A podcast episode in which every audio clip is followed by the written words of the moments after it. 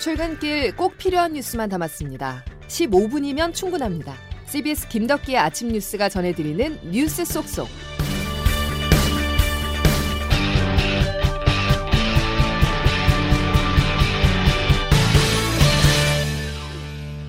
여러분 안녕하십니까? 6월 27일 김덕기 아침 뉴스입니다.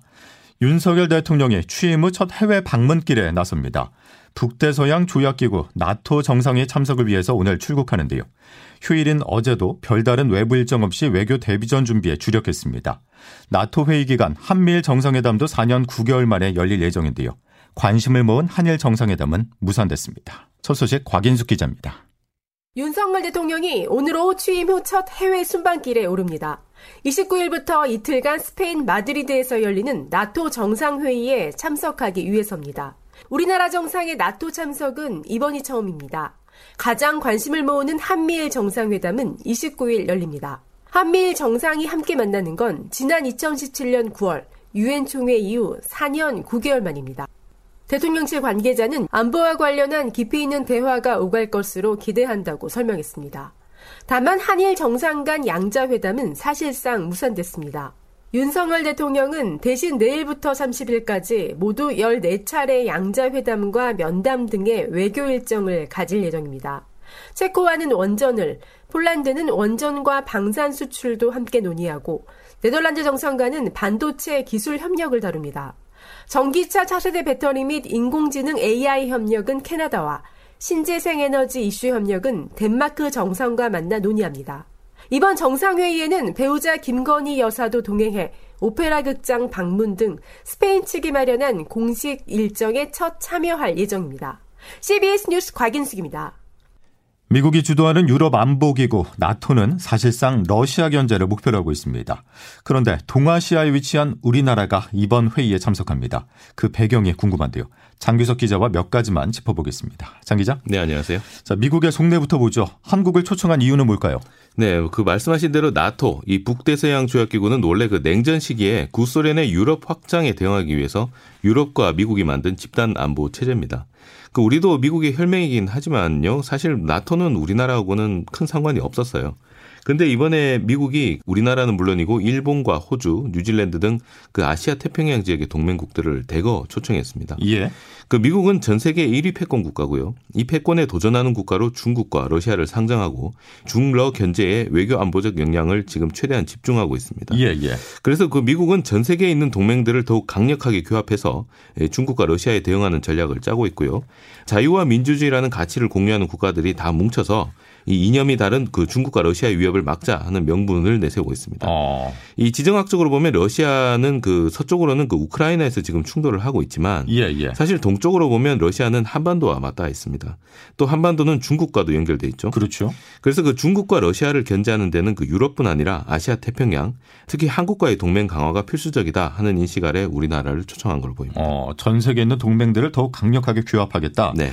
그 윤석열 대통령 외교 기조가 선명해졌다 이런 평가도 나옵니다. 있습니다. 네, 그렇죠. 그 이번 회의가 그 미국이 중국과 러시아를 견제하기 위해서 모은 이 동맹국들의 모임이다. 이렇게 보면 우리나라로서는 이번에 나토 정상회의 참가가 미국 또 서방 세계와 밀착을 하는 대신에 중국하고 러시아하고는 좀 거리를 두겠다 하는 점을 한층 더 분명히 하는 계기가 될 걸로 보입니다. 예, 예. 또 그동안 그 관계가 소원했던 일본과의 관계도 어떻게든 개선되는 쪽으로 진행될 걸로 보이는데요. 그 미국은 동아시아에서 중러 견제를 강화하기 위해서 한국과 일본을 더 가깝게 지금 묶으려고 하고 있고요. 예. 그래서 미국 주선으로 이번에 나토 정상회의에서 한미일 정상회담이 열리는 것도 이 때문으로 보입니다. 지금 우리는 그 일본하고는 여러 가지로 지금 풀어야 될 문제가 많잖아요. 특히 과거사 문제. 그렇죠. 이런 상황에서 그 한일 관계 개선이 어떤 식으로 이루어질지 하는 것도 지금 이번 회의의 관심사입니다. 알겠습니다. 우려스러운 점이 있다면 뭘까요? 중국은 우리나라 수출의 4분의 1을 차지하는 지금 현재로서도 최대 교역국이죠. 예. 또 러시아도 우크라이나 침공 전까지만 해도 10대 교역국이었습니다. 어, 또 북핵 문제를 풀어나가는 데 있어서도 중국과 러시아와의 협조는 필수적인데요. 이번에 그 중러 견제를 위한 미국의 동맹 체제에 더 깊숙이 들어가는 모습을 보이면서 이 중국과 러시아와의 관계가 소원해지는 문제 또 그리고 이로 인해서 그 경제적으로도 또 대북 정책 측면에서도 잃는 게 꽤 있을 수 있습니다. 어, 그래서 이번에 그 윤석열 대통령의 그 나토 정상회의 일정을 보면 예. 그 앞서 그 곽인숙 기자가 리포트에서도 그 정리를 했지만 이 미국은 물론이고 유럽 각국과의 이 경제 협력 강화에 상당한 방점이 찍혀 있습니다. 네네. 그 중러와 거리를 두면서 생기는 이 경제적 어, 외교적 손해를 미국 유럽과의 교역을 강화해서 만회를 하겠다 하는 걸로 보이는데 윤 대통령이 첫 국제 무대에서 어떤 성과를 가져올지도 좀 지켜봐야 될 것 같습니다. 예, 여기까지 듣죠. 장규석 기자였습니다. 예상이 빗나가고 있다라는 말이 서방에서 나오고 있습니다. 초강력 제재 속에서도 러시아 경제는 버티기에 성공한 모습이지만 서방 국가들은 최악의 인플레이션에 직면했기 때문인데요. 러시아는 우크라이나 수도 키이우 공격을 재개했습니다. 보도에 장성주 기자입니다. 우크라이나를 침공해 제재를 받는 러시아가 G7과 나토 정상회담을 앞둔 서방을 향해 무력 시위를 다시 시작했습니다. 러시아는 약 3주 만에 우크라이나 수도 키이우 등 북부와 르비우 등 서부 도시에 미사일 폭격을 가했습니다. 블라디미르 푸틴 러시아 대통령은 이번 주 투르크메니스탄에서 카스피 정상회담을 개최합니다. 아제르바이잔과 카자흐스탄, 이란 등이 참석하는 카스피 정상회담은 서방의 제재에 맞서 중국과 인도, 이란 등과 무역 연대를 강화하기 위한 목적입니다. 이어 벨라루스를 방문하고 모스크바에서 조코 위도도 인도네시아 대통령과 정상회담도 갖습니다. 이런 상황에서 서방의 러시아산 에너지 제재가 전 세계 물가 상승을 불러일으켜 이른바 푸틴플레이션이라는 부메랑을 맞았던 해석도 나옵니다. 러시아의 돈줄을 막아 전쟁을 끝내려 했지만 오히려 유럽은 러시아 원유 수입 금지 여부를 놓고 갈라진 데 이어 물가 상승으로 민심이 흔들리며 프랑스는 여당이 20년 만에 과반 의석 확보에 실패했고 미국과 독일, 이탈리아 등 선거를 앞둔 국가 지도자들의 얼굴에 먹구름이 낀 상황입니다. CBS 뉴스 장성주입니다. 조만간에 6월 또는 7, 8월에는 6%의 물가 상승도 저희들이 볼 수 있을 것이다. 상당 기간 고물가 상황이 지속될 거다. 추경호 부총리 겸 기획재정부 장관이 KBS와 인터뷰에서 밝힌 내용입니다. 6%대 고물가 시대는 1998년 외환위기 이후 처음인데요. 정부가 24년 만에 고물가가 닥칠 것으로 예상한 이유는 뭘까요? 7주째 오르고 있는 기름값과 곧 인상될 공공요금을 보면 알 수 있습니다. 양승진 기자의 보도입니다. 치솟는 물가에 서민들의 시름이 깊어지고 있습니다. 올해 1분기 4인 가구 식비는 1년 전보다 10% 가까이 올랐습니다. 기름값도 7주 연속 오르고 있습니다. 주유소의 휘발유와 경유 가격은 모두 2,100원을 돌파했습니다. 휘발유는 이달 11일, 경유는 지난달 12일 역대 가장 높은 가격을 갈아치운 뒤 매일 최고가 행진을 하고 있습니다. 예전에는 무조건 가득 채웠었거든요. 쌀 때는. 근데 지금은 너무 부담이 돼요. 예전에 넣었던 거에 한 5, 60% 정도밖에 안 넣고 다녀요. 정부는 최종 결정을 미뤄온 올해 3분기 전기요금 인상안을 오늘 발표합니다. 다음 달 전기요금이 인상되면 가스요금과 동시에 오릅니다. 추경호 경제부총리는 이번 여름에 물가 상승률이 6%대를 기록할 것으로 내다봤습니다. 소비자 물가 상승률이 6%를 넘는 건 외환위기 당시인 1998년 11월 이후 처음입니다. 추 부총리는 KBS 의료진단 라이브에 출연해 국제 유가와 원자재, 곡물 가격이 급등한 영향으로 전반적인 고물가 추세가 상당 기간 진행될 것으로 예상했습니다. CBS 뉴스 양승진입니다. 이처럼 복합 위기가 몰려오고 있지만 국회는 공전 중입니다. 각 당의 내부 분위기가 좋지 않은데요. 특히 여당인 국민의힘은 당 주도권 쟁탈전이 벌어지면서 어수선합니다. 이 내용은 조태인 기자가 정리했습니다. 국회가 4주째 개점 휴업 상태입니다. 원구성을 놓고 여야가 합의점을 찾지 못한 까닭이지만 내부 사정을 들여다보면 여당의 집안 싸움으로 내홍을 겪으면서 원구성 합의에 소홀한 것 아니냐는 지적이 나옵니다.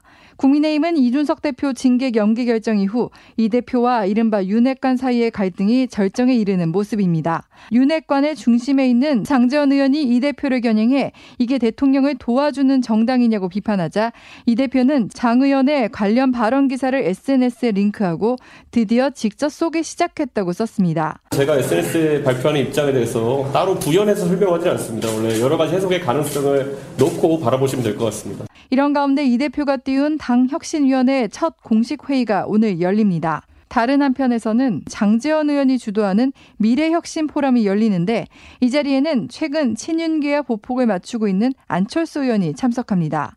이 대표는 안 의원과 장 의원을 겨냥해 간장 한 사발을 살 것 같다며 불편한 심기를 드러내기도 했습니다. 한편 윤석열 대통령의 첫 해외 출장에 여당 지도부의 환송도 불투명한 것과 관련해서도 복잡한 당내 상황과 이 대표와 대통령실 간 불편한 관계 등이 영향을 끼쳤다는 해석이 나옵니다. CBS 뉴스 조태임입니다. CBS는 대장동 의혹 핵심 인물 김만배 씨의 470억 원 상당 대여금을 분석해서 연속으로 보도해드리고 있습니다. 오늘도 단독으로 입수한 소식이 있는데요. 김만배 씨가 회사에서 빼간 용처를 알 수 없는 현금이 10억 원이 넘는 것으로 파악됐습니다. 용처가 확인되지 않은 돈으로 정관계 로비 정황 의혹을 키우고 있습니다. 윤준호 기자가 단독 보도합니다.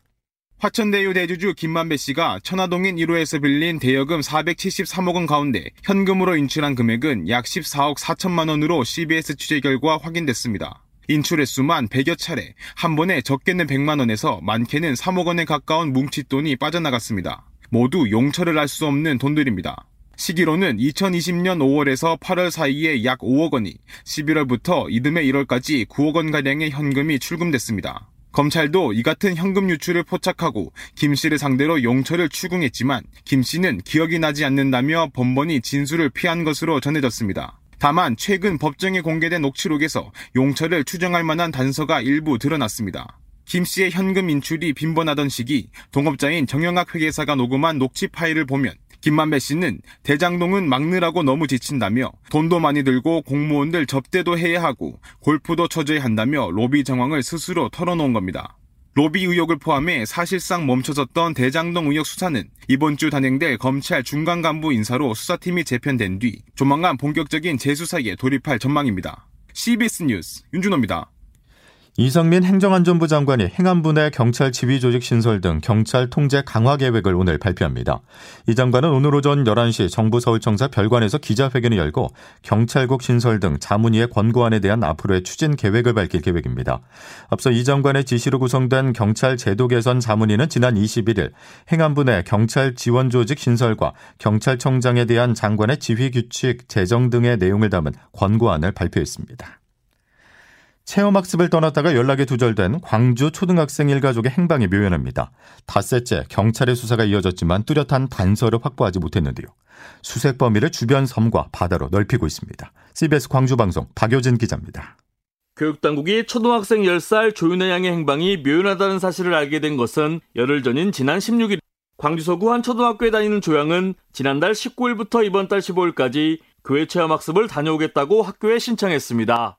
하지만 조양은 다시 학교를 나와야 하는 16일 이후에도 등교하지 않았으며 부모들도 연락이 닿지 않고 있습니다. 학교 측은 지난 22일 경찰에 조양 가족의 실종 신고를 접수했으며 경찰은 엿새째 수색 작업을 이어가고 있습니다.